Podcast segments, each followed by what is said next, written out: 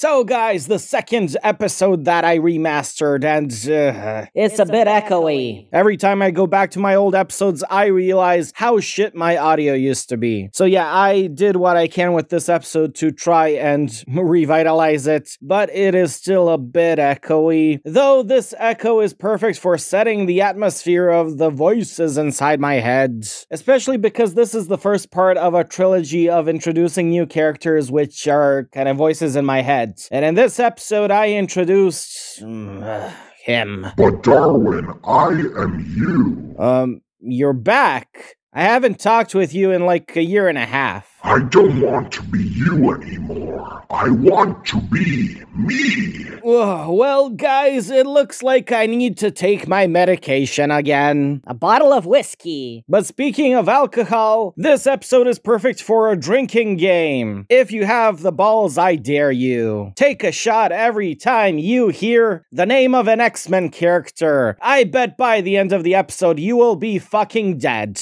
Well, actually, don't do that because by the end of the episode, I get into the commentary segment where I talk about my thought process while producing this episode, so please don't die. Such a waste of potential future views. Anyway, on to the episode, and I hope you are a comic book fan. Because if you are, This is gonna annoy the heck out of you.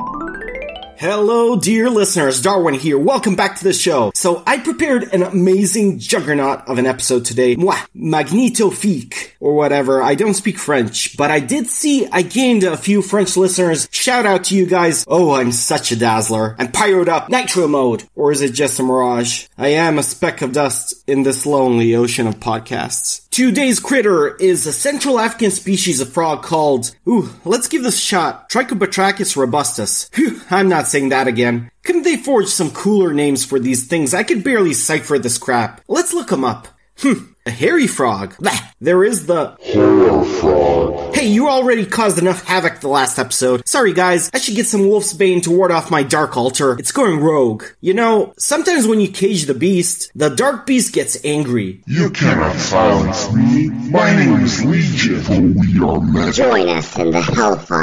Apocalypse is near. Huh? You're a dick. No, I'm Canadian. Okay, whatever, Wendigo. You're ripping the listeners' ears apart like some kind of banshee. Moving on, I need to find some cool sounding name for this thing that I can use in the episode title. Ah, Wolverine Frog. Awesome, guys, we're doing the Wolverine Frog. So let's dive in. Cannonball.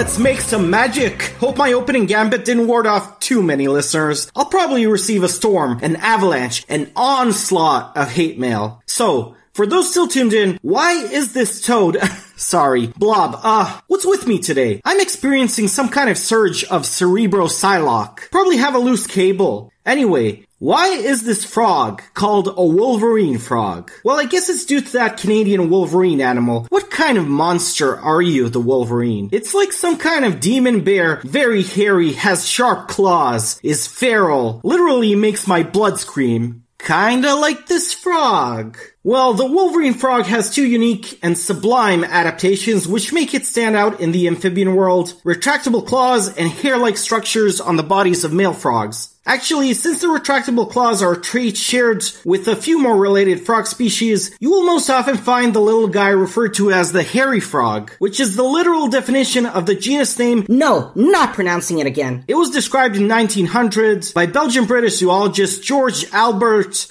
Bollinger, Belanger, ugh, Professor X. I am not butchering another pronunciation. So, Professor X described over 2,000 species in his lifetime, 556 of which are amphibians, so don't hate the guy for constructing the most obvious name. The species shows pronounced sexual dimorphism as males are much larger and are covered in hair. Ooh, we got a Sasquatch here. Or is it a werefrog? Ah, say yourselves, get some quicksilver. Foul beasts, I will banish you with this thermometer. But the males do grow to only 10 centimeters, 4 inches for those who love overly complicated math. Ooh, it's a little pixie. Anyway, the hairy projections this frog is named after only appear on males and only during the breeding season and are actually skin papillae that form hair-like structures over the animal's flanks and thighs. The role of these papillae is shrouded, shrouded in mystique, mystique, as the species is rarely studied in the wild, so its behavior during the breeding season is relatively unknown. Males are also much larger than females and apparently guard their brood of eggs from predators. The most prevalent hypothesis is that these skin projections drastically increase the male's oxygen intake, acting like some sort of guild by providing the animal's skin a greater surface area. Most frogs actually breathe through their skin, so the more skin they have, the more effective their cutaneous respiration is. Now, evidence of this is that the hair-like protrusions are actually highly vascularized, meaning they are rich in blood vessels. This would allow the male either to gain enough energy to mate and produce healthy offspring, or to remain submerged underwater for days while guarding the eggs. The hairiness is only temporary and only present during the breeding season, so the males go through drastic Proteus-like changes in appearance throughout the year. And now the cooler adaptation! The marrow of this frog's allure, retractable claws, which are highly rare in the amphibian world, but not really exclusive to only this species, as similar adaptations are present in nine species of the Astylosternus genus, as well as the species Scotobleps gabonicus, the gaboon forest frog. Oh, they're like a brotherhood of evil mutant frogs. Now, all of these other species also seem to have bony claws that grow out of their toes, but what makes the wolverine frog unique is that it needs to actively break the bones of its own toes in order to expose its claws, which actually pierce through the skin of their fingertips. Ooh, when they come out, does it hurt? Every time. But luckily for them, frogs are notorious for their regenerative abilities, so they can quickly recover from this trauma and keep on breaking their toes when needed. I guess the pain lets you know you're still alive. Hey, I just remembered something. You know who else has retractable claws? He's from those movies. Ice Age. Diego was his name. The saber-toothed tiger. I mean, cats have retractable claws. So do tigers. Surely saber-toothed tigers had them. I know I said last episode I will not cover tigers, but these guys have daggers on their face. Hell yeah, I'm gonna talk about them. The saber-toothed tiger is so much cooler than the wolverine frog. It's stronger, larger, hairier, more vicious. It can eat the wolverine frog and its whole family for breakfast. I keep my hopes up we will once find a perfectly preserved specimen under some deep pile of, uh, Emma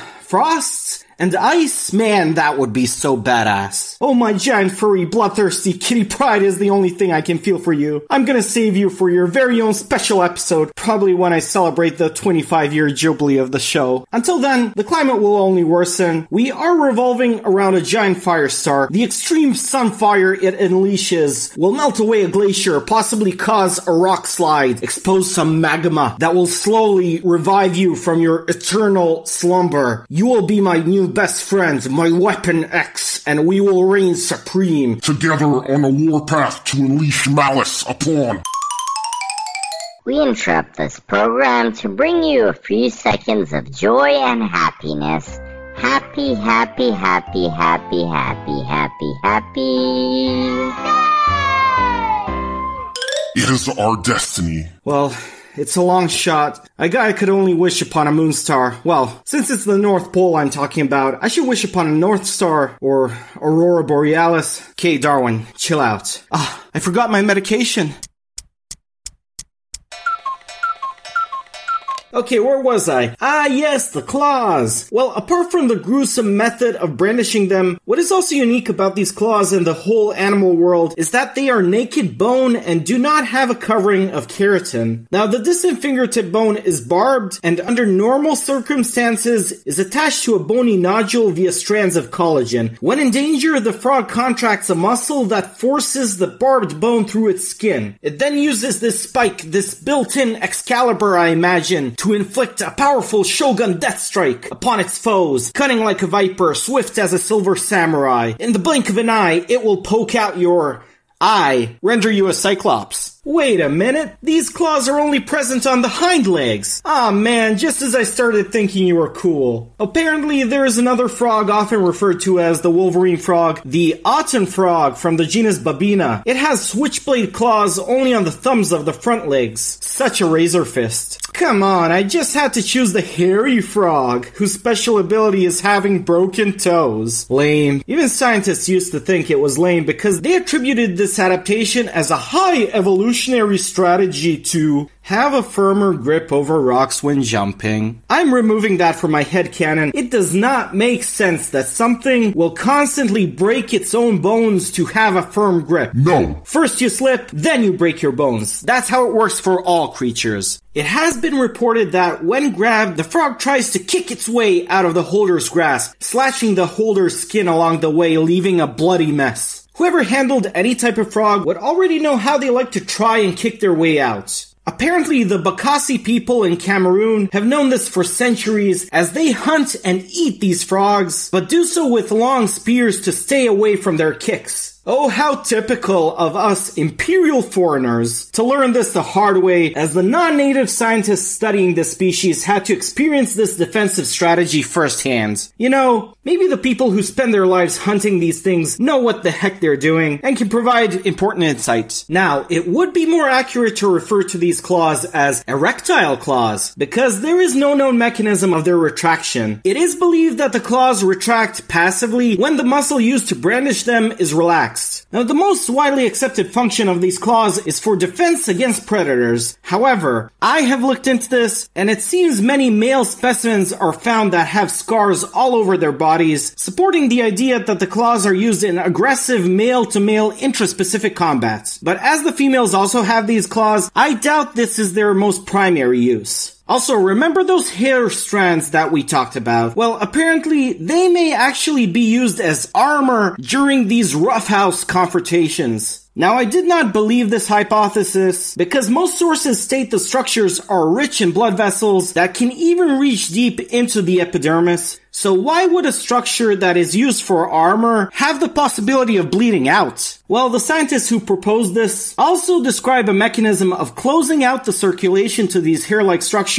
so maybe, but I doubt it is their primary function. Now, even though I do have a degree in biology, I am not an expert. This is an edutainment podcast. In no way do I claim that my words are the pinnacle of scientific inquiry. Though I am a maverick, I leave a lot of details out which do not fit my poetic narrative. But in the real world, everything is important, and every little detail, however insignificant it may be, actually tremendously influences how species evolve. I highly encourage you to research these topics more in depth as these scientists have dedicated their lives into understanding these intricacies, and most media outlets tend to bastardize and sensationalize their work because unfortunately, ain't nobody got time for extremely intricate details about the world around them. But I'll try to do my best. Once I get a few more episodes up, I will try to get this podcast on any remaining apps and platforms. I do need to go through some registration act, like look at the submission form asking for too much personal info. So let's try to fill one out. What are they looking for? First and last name, gender, location, age. Uh, Darwin, X, man, X23. Okay, I lied. I'm closer to the Generation X crowd. Favorite movie, Polaris. Or was it Solaris? That spicy George Clooney movie in space. Also Gladiator. Favorite video game? Definitely Pokemon Omega Red. Is that what it's called? Man, I'm such a kid. Omega Ruby, yeah. Oh, these are getting specific. Favorite World of Warcraft class? I can't pick just one. I usually play a warlock, a hunter in darkness, an iron monk, also occasionally a shaman. Favorite martial arts move? Uh, the Vulcan nerve pinch? Favorite chess piece? a bishop? Preferred girlfriend name? Well, Celine, Scarlet, which is also a cool name. What is this thing? Oh, I'm on a dating site. Yeah, I use those. I'm a sweet man, but also a Gorgon, a Morlock that never comes out of his bastion of a home. Also the current contagion and strife within society. Better to stay in my haven like a living monolith, a barnacle, and try to mimic a normal life. Hope summer's over, or some sunspot appeared, I can't stand the heat. Yeah, I should edit this whole bit out. Jeez, the show is starting to decay and morph into a jumbled up chimera frenzy of random nonsense.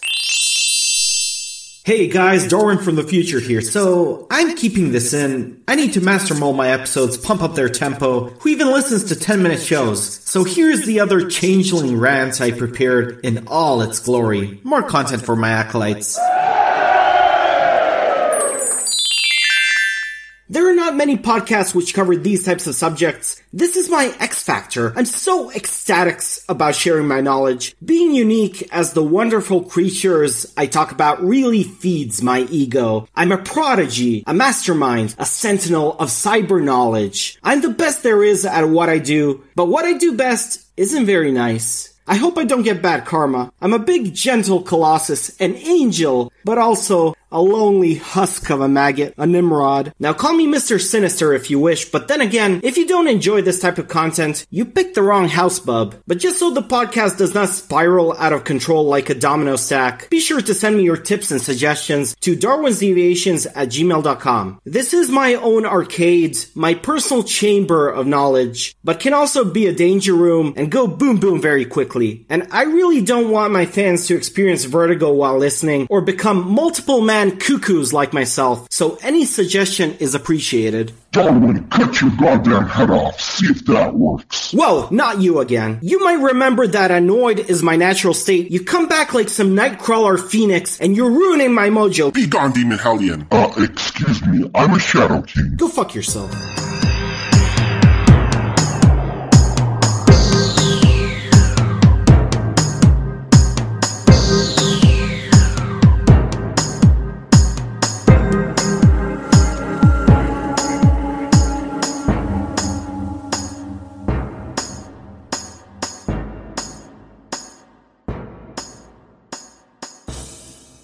Whose balls do I have to fondle to get my very own reference? I'm better at doing whatever it is Wolverine does. Today was as much fun as a sandpaper dildo. Did I leave my stove on? My chimichangas. Dear listener, that was my attempt to sound like Deadpool, the only character I intentionally left out of the episodes so I may do this ending gag. And if you haven't realized by now, this whole episode is themed around the X-Men. I'm talking about the Wolverine frog, for hell's sake, though in the episode I never acknowledge this. I never acknowledge the connection with the Wolverine character, but rather the Wolverine animal. I intentionally put all these comic book references in the episodes and never acknowledge them, so I may annoy the heck out of my comic book fan audience. And you probably realize that this episode has like hundreds of X Men character names inserted into the script. I have no idea how I got.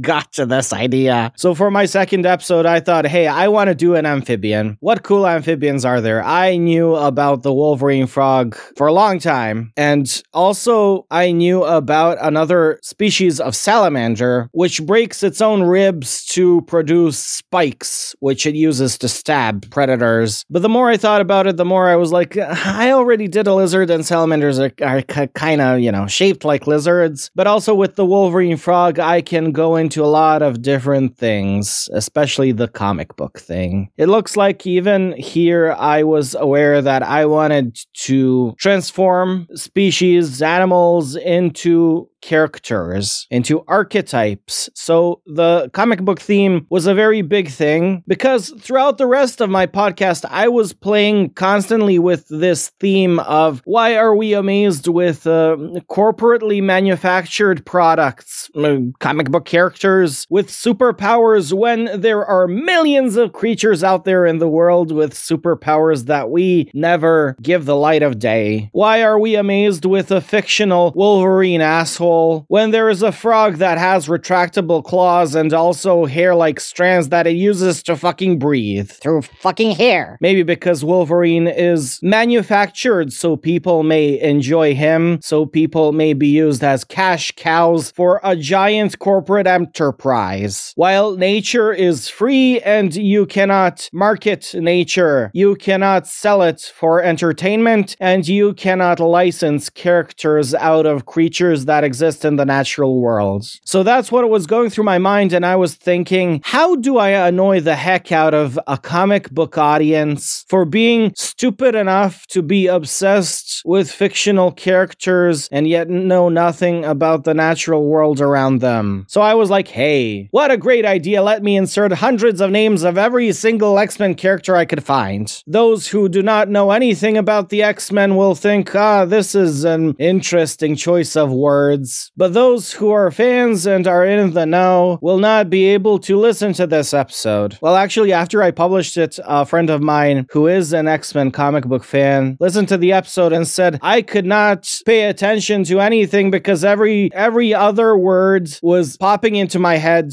and generating images of these characters. That's very interesting to me that a single name, a single word can pop up a whole archetypal image in our heads. And if you insert a hundred of these words randomly throughout a script, then they will manifest hundreds of different characters and feelings within the minds of those who already have these established archetypes inside their minds. Anyway, yeah, this is the episode where I introduced the character of you. But Darwin, I am you. Yeah, that's literally your name, dude. I don't want to be you anymore. I want to be me. Well, unfortunately, you cannot be you because you are me. Guys, I don't know why I.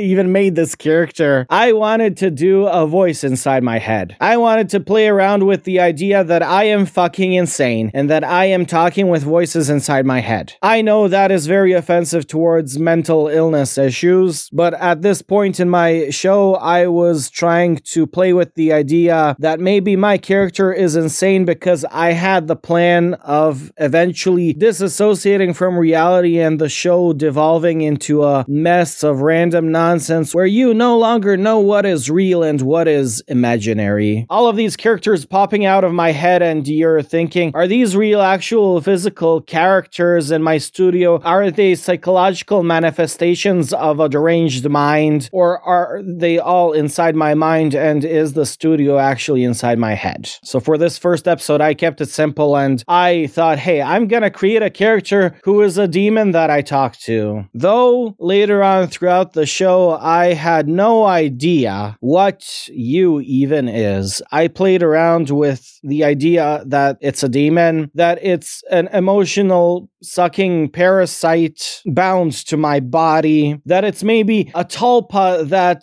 did not gain its own autonomy, so it stays with me because it is pretty cowardly. And by the end of the show, you just says that he is my shadow, whatever that means. is he a being that exists within my shadow, or is he literally my shadow, or is he my own doppelganger, my own dark side? I do refer in this episode to him being a dark beast that is let loose. And once you let loose the dark beast, the dark beast gets angry. And in this episode, I wanted to keep him nameless, but because eventually in other episodes he keeps telling me, Darwin, I am you. But Darwin, I am you. Ah, see? Well, I thought, hey, maybe his name should literally be you, and I'm just misinterpreting what he's trying to tell me. This is also the first episode where I totally went with the choice of annoying the heck out of my audience and disorienting them. Every other word is an X Men character. I constantly lose my train of thought. I constantly insert funny voices or comments that have nothing to do with what I'm talking about. I go into a whole tangent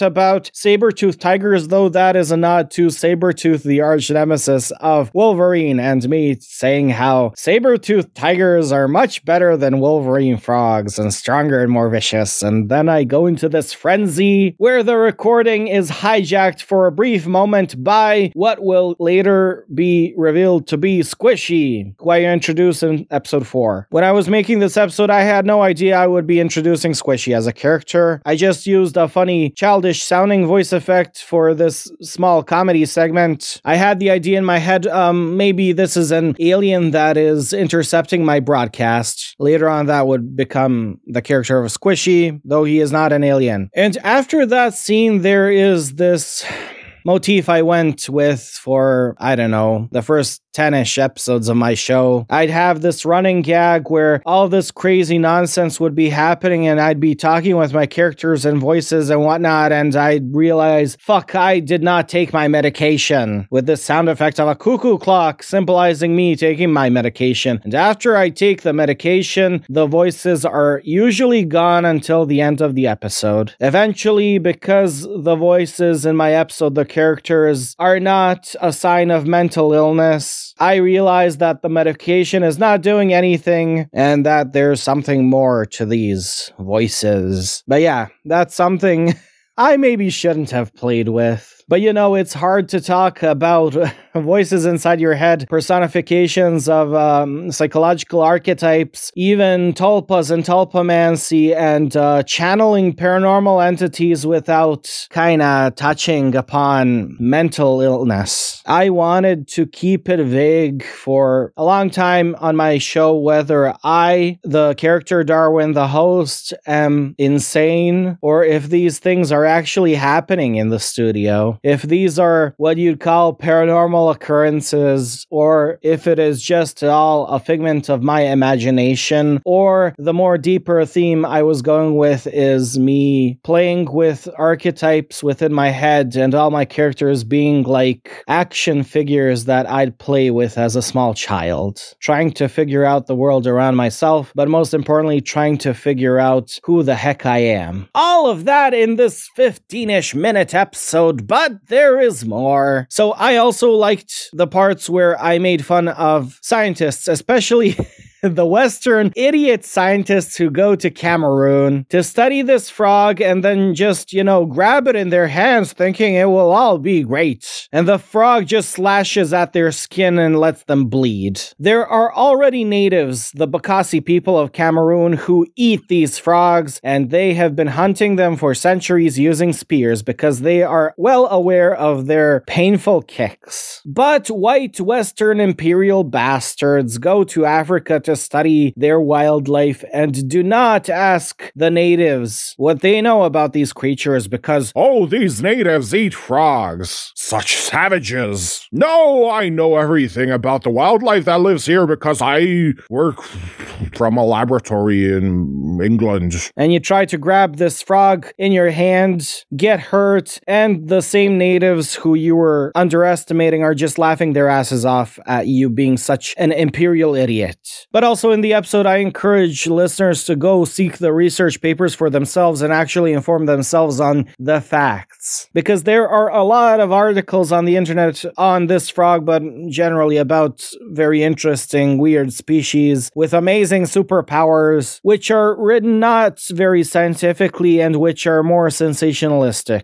They do not get their facts straight, and if you actually look into the facts, you will find much more interesting information. The retractable claws are not, you know, the only interesting thing about this species. It has hair like strands that it uses to breathe, and maybe these external gills covering their body like here are used as armor during male on male competition battling. So think about you having your lungs outside of the body covering your skin and using your fucking lungs as armor in case somebody stabs you. And if somebody stabs your lung armor, you then break the bones of your own fingers so the barbed bones may protrude out of your fingertips so you may stab them back.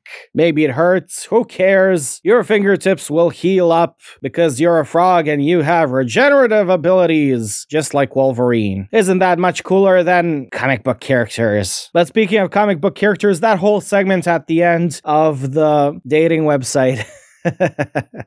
I had a lot of names that I could not fit in, so I just used that segment to fit in more and more names. That's the only reason that segment exists. And by the end of the episode, I drop my first F bomb of the show. Wow, two episodes in, and I say, go fuck yourself. The famous line that Wolverine uttered in one of the X Men movies. I can't remember which one right now. But yeah, the story behind that line in the movie is that they could keep the movie PG 13 if there was one F bomb in it. So they used their um, rights to use one F bomb for that scene with Wolverine. So I'm thinking, hey, I have a nice podcast, and if I can say fuck one time, I should sure as heck use it at the very end when I already lured people in with my politeness and thinking this is a nice scientific podcast. All in all, this is. I don't know. I really like this episode, but it is much more childish and juvenile. Well, my later content is more juvenile, especially when I start using fart jokes. But this was just me being funny, but not going the extra mile and kind of refraining from going too insane. Like from this episode uh, until the seventh episode, this was the era of a fun, playful Darwin. I was not very angry and I was not swearing a lot. A lot of people like these first seven episodes because in episode eight, I become much darker, much more morbid, and much angrier. I see it as an era when I was opening up to the whimsiness of the whole concept. My character opening up to the insanity around him, but still going with the flow and accepting it and playing with it and having fun. But by episode eight, my character is pretty annoyed. of everything that's happening. And then shit starts just going more and more downhill, and the angrier and more frustrated I become, eventually showing the audience the worst of me. But yeah, this is a fun episode that I like to go back to, even though it is very cringe now listening to all those names being brought up. But hey, that was the point. I made the episode with the intention of fucking with my audience, disorienting them, annoying them, and leaving them thinking, what the fuck am I listening to? I loved it. I loved the feedback I got. People told me they were very, very annoyed with the episode, and that made me so happy that I just decided, hey, I am not gonna do a scientific podcast. I'm gonna do a satire, parody, insanity, anti podcast. And I'm gonna talk about real scientific things that I actually researched very well, but I'm gonna muddy them up with nonsense. Even when I research topics and want to learn, I need to constantly sift through bullshit to get to the good stuff. So why shouldn't my audience sift through my own bullshit to get to the good stuff and educate themselves? Why should I serve them anything on the platter when I am creating a show for myself as a mirror image to what I am going through and the episode mirroring my thought processes and how I feel researching the episode I am making. Oh, very meta. Even now I'm doing meta episodes where I'm talking about my own content. and waking me up from my eternal slumber. Uh, and talking to my characters, I guess. Again. I'm tired of this bullshit. Ugh, I'm not looking forward to editing this. Well, looks like I forgot to take my medication again. So, I bid you farewell, my dear listener. Darwin, go fuck yourself.